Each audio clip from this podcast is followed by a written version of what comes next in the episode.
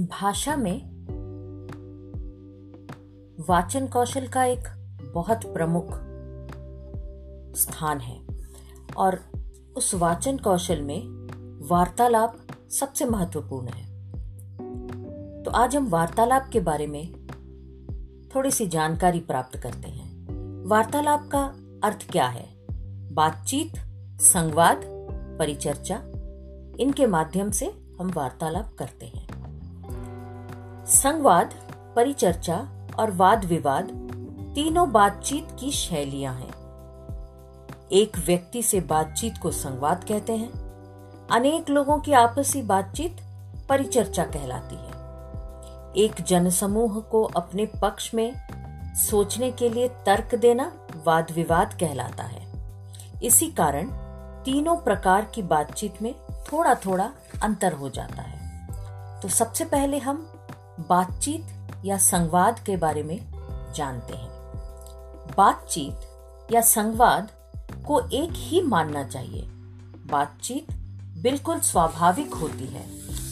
उसमें अपनी बात को अपने स्वभाव और मूड के अनुसार कहने पर बल दिया जाता है।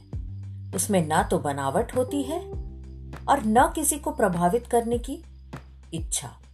एक अच्छे संवाद में कुछ गुण होने चाहिए। और वे कौन से गुण हैं? बातचीत दिल खोलकर होनी चाहिए। इसमें दुराव, छिपाव नहीं होता। सीधी, सच्ची बात सीधे, सादे अंदाज में कह देनी चाहिए। बातचीत दिल से होनी चाहिए, दिमाग से नहीं। सोच समझकर और फूक फूक कर की गई बात बनावटी होती है। नीरस होती है। ढोंग होती है और अवास्तविक होती है। सच्चे दोस्तों में दिमागी बातचीत नहीं चलती। हाँ जहाँ नया माहौल हो, औपचारिकता हो, संबंधों की दूरी हो, दूसरे को प्रभावित करने का उद्देश्य हो, वहाँ रुक रुक कर संभल संभल कर संवाद कहना ही अच्छा रहता है। बातचीत में रिश्तों की महक बनी रहती है।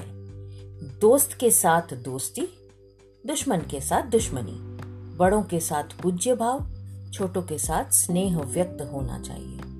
बातचीत में संबोधन बहुत महत्वपूर्ण होते हैं। कई बार तो अकेले संबोधन ही संवाद की दिशा बदल देते हैं। यदि किसी प्रिय को भी अपमानपूर्ण ढंग से बुलाया जाए तो वह चिढ़कर सारा स्वाद बिगाड़ देता है। दूसरी ओर, प्यारा सा संबोधन पाकर दुश्मन की दुश्मनी भी पिघल सकती है। बातचीत में एक प्रकार की बेतकल्लुफी या खुलापन होता है। वह एक सांचे में ढली हुई या बिल्कुल अनुशासित नहीं होती। उसमें कुशल क्षेम, हँसी मज़ाक या मूड सेट करने के अवसर भी होते हैं और होने भी चाहिए। इनका भी बातचीत में महत्व होता है। बातचीत अवसर के अनुकूल होनी चाहिए।